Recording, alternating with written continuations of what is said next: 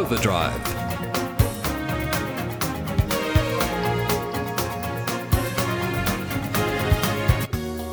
Hello and welcome to Overdrive, a program with an infatuation about trains, planes, and automobiles. I'm David Brown, and in this program we have news stories including the latest vehicle sales figures, especially for diesel, hybrid, and electric vehicles. We chat to Alan Zurvas about a motorbike event, especially the trend towards electric bikes. We have some motoring minutes and an extended session of quirky news with Brian Smith, including car status becomes an issue at a school. You can find more information at drivenmedia.com.au or previous programs are available as podcasts on iTunes or Spotify, or you can go to our Facebook site, Overdrive City. So let's start the program with the news.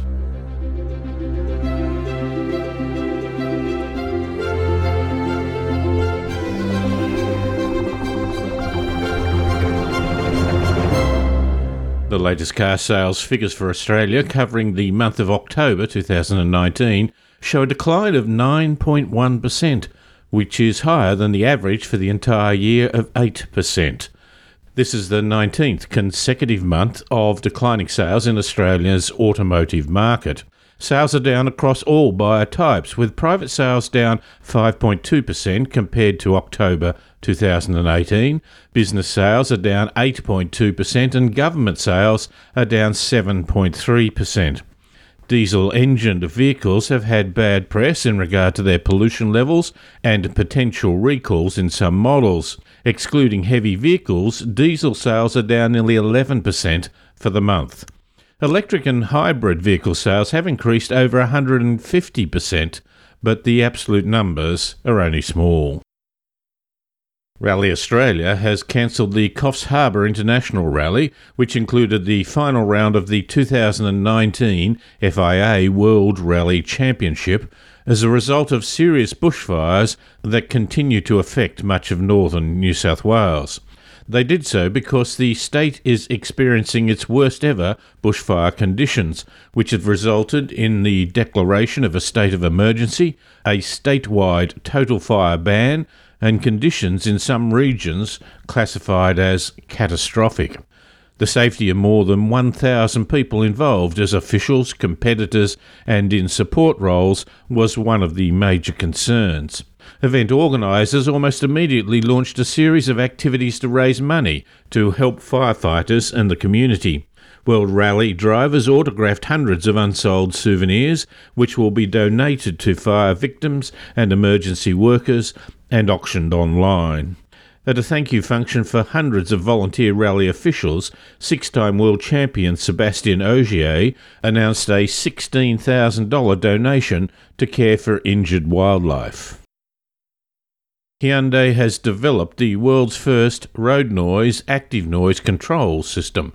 They say it's a first ever system to dramatically reduce noise within the cabin of a vehicle. Basically, it's a noise cancelling service that Hyundai says has been developed beyond the typical system, which was limited to the number and variation of noises it could affect. Their new system is able to analyse various types of noise in real time and produce inverted sound waves. For example, there are different types of road noises that the new technology can process, such as resonant sounds created between tyres and wheels or rumple sounds coming up from the road. One of the interesting benefits is that to try and dampen sound through traditional methods, such as insulation and dynamic dampers, fails to block the buzzing infrasound completely, but also adds more weight than this electronic alternative. Hyundai has also conducted the company's first platooning of trailer trucks, replicating real world traffic conditions. Vehicle platooning uses modern safety electronics to let trucks travel close together and thus reduce air resistance and reduce fuel usage. The platooning maneuver begins when the driver of a following truck approaches the leading vehicle and activates platooning mode. The following truck then maintains a 16.7 metre distance with real time fine tuning based on the leading vehicle's acceleration and deacceleration. The driver does not need to put his or her foot on the accelerator nor brakes, reducing fatigue on the road and improving safety. The mode also activates lane keeping technology, which makes possible for the driver of the following truck to take his hands off the steering wheel. One of the big problems with shared bike or shared scooter systems is that once a device has been used, it can be left on the footpath, creating an eyesore or obstacle for pedestrians with some residents taking the bikes and dumping them in the river, and with poor utilisation rates, a number of bike share schemes have been taken from the market. Now, an American startup has a potential solution. The company Tortoise promises to bring semi autonomous scooters and e bikes to the market through partnerships with cities, Tortoise aims to determine whether a scooter can safely move autonomously at a low speed, or where a human should remotely move the unit via an attached camera, like on a highly congested city road. The goal is to safely move vehicles from a location where it may be underutilised or obstructing the road to a city approved parking spot, a public transit hub, or even the doorstep of users. And that has been the news. Sometimes we have an opportunity to give our interns a fun experience, and a recent drive with Australian rally champion Molly Taylor was an exhilarating day for Emily, one that she's still talking about. I'm Emily Middleton, media student at Macquarie University, and I was given the opportunity to ride with 2016 Australian rally champion Molly Taylor in the Kowen Forest in Canberra. Our first lap of the forest was crazy. The ride itself was relatively smooth to my surprise. I thought I was going to be thrown around a lot more than I was. The second time round, I became Molly's co driver. I was prepped beforehand with an index of all the symbols written on the pace notes, yet I still managed to get lost and hypothetically crash us on more than one occasion. It was like reciting another language. Flight right up Oh, here. okay, so end flight right to crest 20, uh, turn 3 left plus cut Overall, 30. the day was an incredible experience for my first time in a rally car. Subaru was extensively welcoming, and Molly herself was an inspiration for all women who want to do what they love. You're listening to Overdrive. Alan Zurvas from gaycarboys.com.au, part of our conglomerate of an eclectic group of people that are interested in motoring. How are you, Alan? I'm well as always, David, and you? Very well. And now you had the opportunity, we did, to, to go down to a bike show. What was that? I forget its name. What was it? It's the uh, the motorcycle festival at Wollongong, the inaugural event, so the first one, uh, and we took an electric Jaguar down, which was a story in itself. Yeah, we'll talk about that at a later date. Now, the Motorbike Festival, they had an area in the park there with a whole pile of displays from all the big companies and others, bike owners. When I was young, we used to have car shows that had bikes there as well, and a colleague noted that you could always tell the bike area because that's where most people were limping after accidents. I think it's a much broader market now. Am I right? I think so, and and I think particularly taking scooters into account uh, as the price of fuel increased and uh, and parking and so forth. Uh, people have turned to two wheel transport. But they do love their bikes, don't they, bike owners? Well, as you know, I, I'm a bike owner myself, and uh, it, it's more of a personal mode of transport than a car. So it's much more of an extension of what the person is. An expression of themselves? Yes, I think so. I think it's an expression uh, and mu- a much more personal mode of transport too. So it's uh, more like an article of clothing. Now, you mentioned that uh, some bikes, of course, are very modern and that, yet there were some on display there that call on the image of many older bikes, like the Indian and the Enfield. The Royal Enfield, of course, uh, as I told you on the weekend, my, my dad used to ride those, and Indian as well. And they go right back to the earliest days of motorcycle transport. And in a way, they've, although they've modernised, they still have that uh, almost cafe racer look about them. Yes, and they're a very big sort of touring bike, aren't they? They're they're not just made for zipping about. They're made for uh, elegant, almost sort of style of riding. Yeah, they're called cruisers, or most of them are called cruisers. So they're meant to be out on the highway, super comfortable seats, and you could just sit there. And in fact, some of them even have things like cruise control and uh, radios and so forth. Well, they have the modern ones of those too. The, there was um, Harley Davidson's there with a 1.8 litre four cylinder engine. That's bigger than many cars.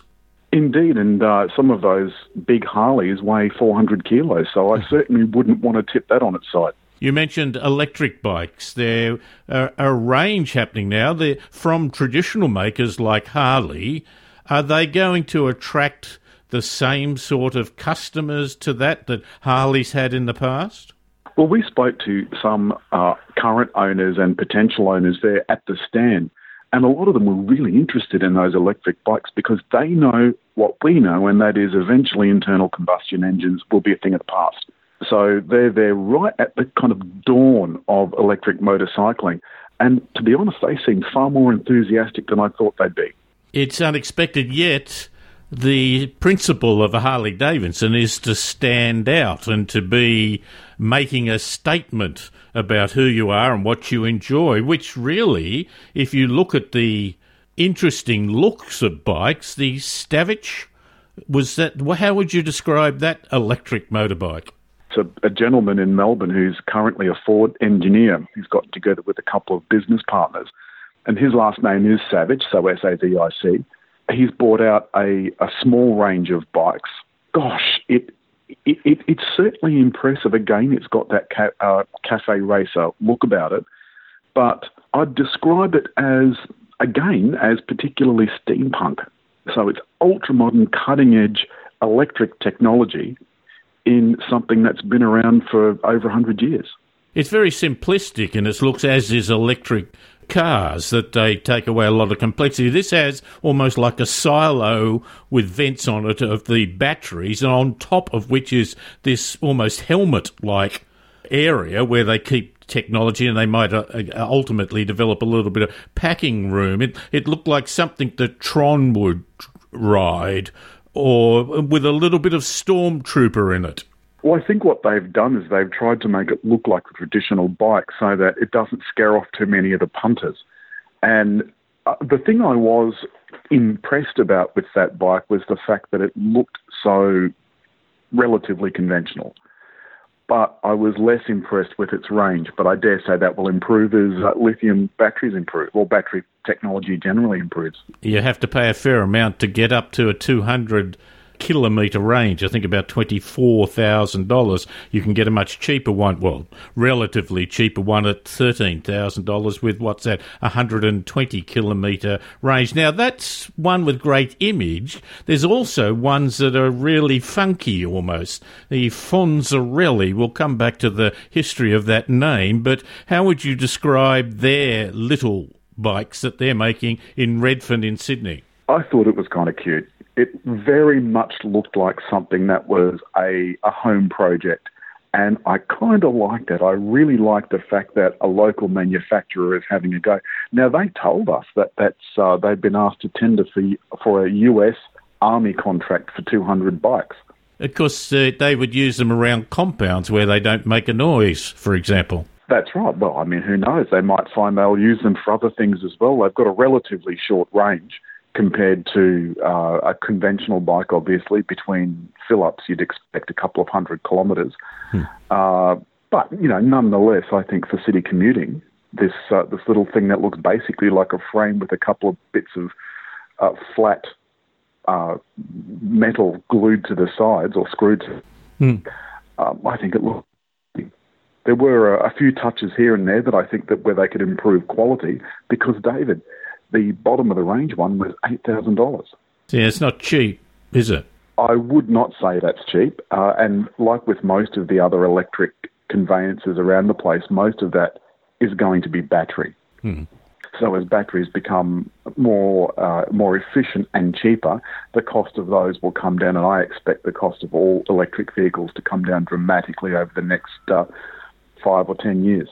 I think that they may have application where if you live in a city and you can't plug your car into a power point if you don't have a garage, but you may have an area, you can just ride this little glorified dragster motor, uh, bike off uh, and plug it in, maybe even on your front porch or whatever, and uh, be able to control it much better that way. Fonzarelli, they even have an Arthur sort of scooter to, well, not scooter, but a little bike to go around on, a you know, motorized electric bike. Is the name Fonzarelli? You and I know what it means. Do you think it will resonate with uh, some uh, a wide range of people? Well, I think anyone that's watched um, cable recently would probably make the Happy Days connection with Arthur Fonzarelli. And indeed, I, I asked the uh, the um, stall owner, who is also the business owner, if that was where it came from. And she said, well, it's not a coincidence. That is where it came from. So the Fonz is uh, living on proud and, and uh, long in Redfern. Hey. That's right. Well, of course, he, he, he had that uh, that kind of biker cool look about him with the, the slick back hair, white t shirt, and uh, leather jacket. And, and I think that's what they've tried to capture in the spirit of their little electric, uh, really their electric scooters rather than electric bikes. There's an element, though, of, of going over into that sort of almost happy days, young romance, love in Rome, if you like the movie, of uh, you know going uh, tooting around on a scooter. Alan, always great to talk to you. Thank you very much for your time. My pleasure, David. Thanks for having me. And that was Alan Zurvas from gaycarboys.com here on Overdrive. You're listening to Overdrive. Electric cars are becoming more available on the Aussie market, and smaller SUV style electric cars, such as the Kona Electric, may go a long way towards increasing sales even further. Rob Fraser tells us about his recent test drive. Regular listeners will know of my aversion to electric cars. So, when I say I like the Hyundai Kona Electric, they might be surprised. Apart from looking a little bit plasticky inside, the Highlander was fitted with a load of luxury and safety features and was very comfortable to sit in. With a real world range of around 400 kilometres plus a relatively quick and easy plug in anywhere recharge, the Kona is ideally suited to city dwellers that may occasionally want a slightly extended trip away. It also has excellent regenerative charging from braking. Surprisingly quick in sport mode, the electric motor produces a near instantaneous 395 newton meters of torque, producing a smooth and relaxed drive. To my mind, there is still a long way to go to make electric cars a vehicle of choice for anyone but any city dwellers. And also at around $60,000 plus the usual costs, it isn't cheap, even though it is fully equipped. You're listening to Overdrive. Well, Brian Smith, isn't it time we had some unusual stories? How are you now? Good, thanks, David. Yourself? Good. You've been battling as have I with sound conditions and Windows 10. Something keeps going crazy. Brian, school was that a an area for status in terms of the car your family drove? Well, I can remember um, in the playground, there was a lot of discussion about the sort of car you had, whether it was a, a uh, Holden or a Ford, really. And then we had uh, the rare child who owned a Volvo and really just fell between the camps. But but they are a, a status symbol, and certainly in uh, wealthier areas and wealthier schools, uh, you should be seen to be uh, you know dropped off uh, by the best looking car. Is it a problem around the world? Well, certainly um, in Shenzhen, in China, um, a, uh, a, little exercise that the preschool ran, uh, asking kids to give photos of their family cars, uh, and, and, they made a point of saying that uh, it had to be a real car, not a toy car. And of course, some of the parents objected because they figured that the preschool was effectively collecting financial information about the families and they're concerned about sort of uh, favoritism based on wealth and, and how this is becoming entrenched. And um, the, the, local authorities, I guess the council equivalent, um, banned the project. But it's an interesting question. Why did they want to understand what uh, pupils' cars, family cars were? And I guess it could only be to kind of work out some kind of status. Well, you know now that the real financial gain in everything is information. Oh, data. So that you can, t- yes, and data, you can target a thing. So I guess they would be getting, those with a, an upmarket car would be getting perhaps requests to come and have dinner with the headmaster or something. And uh, Better treatment, perhaps. You're talking here as a person who's judged a six year old school classes competition in building cars made out of uh, raw spaghetti. So I, I, I, I have some experience in this area, if somewhat uh, obtuse, but nonetheless. And, and I've got to say that, that the type of car, maybe not you've owned, but you'd certainly driven or had a chance to have a go of, was really very, very important, with the Lamborghini rating very, very highly. Oh, this is, of course, uh, you know, the, the old request, please take me to school in that press car. Ah, yes, of course. Yes, yeah, it is. The, the better the car, the more eager they are to be seen in it, I suppose. We owned as our own car an old Ute one time, and that was classic where Gail had to drop Matthew around the corner. Yet there was that certain earthy, not in bogan, but sort of knockabout, I don't care about the world attitude in having a, a bomb car. And, of course, there's now a huge number of, well, there's a significant number of people that are advocating for financial smartness by saying owning a very expensive car or having a huge wedding or any of these things is really a way of holding yourself back. You know, my son who's married now is uh, sort of reflecting on decisions made in the past, but very proud of the fact that he owns a Hyundai and uh, a colleague at work owns a Mercedes but doesn't own his own house.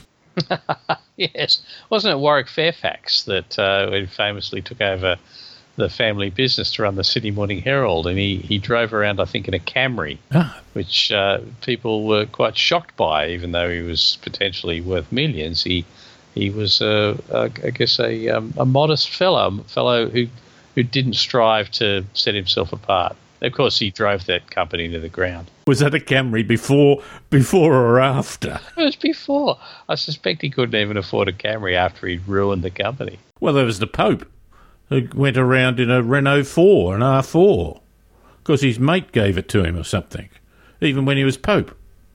Oh, really? Hmm. He said, His infallibility must have helped with the reliability of the vehicle.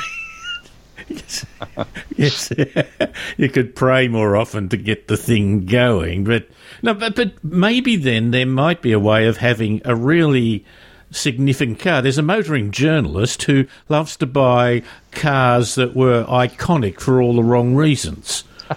You know, he, he got a Holden a Camira oh, my goodness. and cars such as that. I owned one, David. Well, I bet you you never got to the headmaster's table. oh, but you, when they were the very first uh, model, then yes, that, that was okay. But uh, when people, I guess, came to a realization of what they actually were like, then yes, then it was, uh, look, Mr. Smith, can you come in the tradesman's entrance?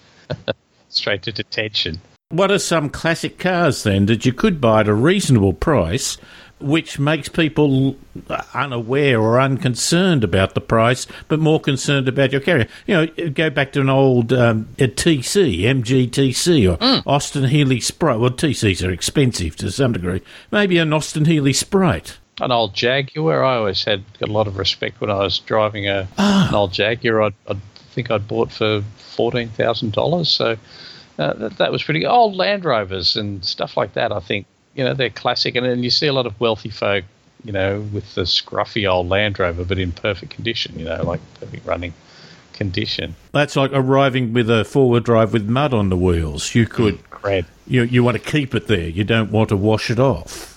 And now, my wife's brother sort of mentioned a very good television series which has been and gone, but uh, you can buy, you know, you can get it through one of these Foxtel things. Mad Men about the advertising course. industry uh, in the '60s and late '50s and then into the '60s, where one of the partners of the company uh, went um, financial difficulties, fudged something, and then uh, couldn't stand it all. Went down into his garage, shut the door, got into his E-Type Jaguar in order to gas himself, and of course it wouldn't start.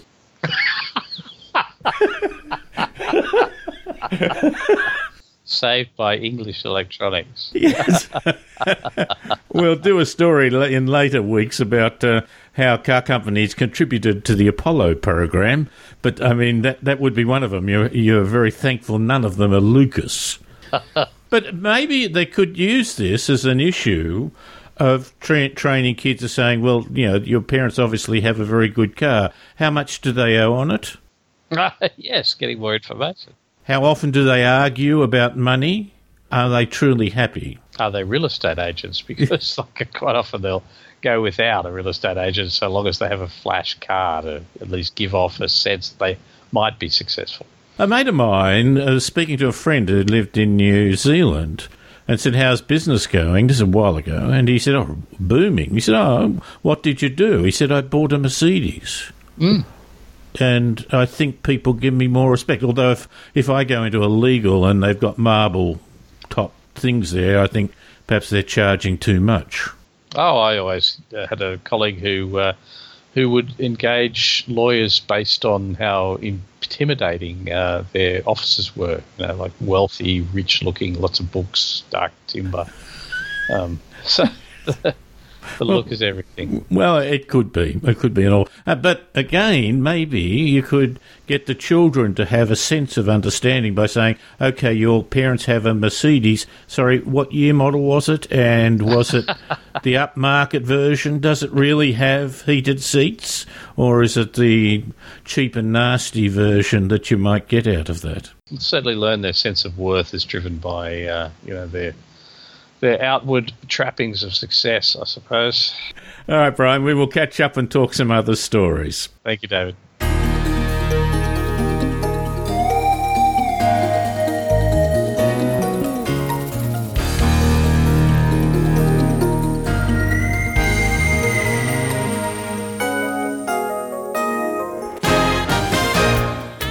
And this has been Overdrive.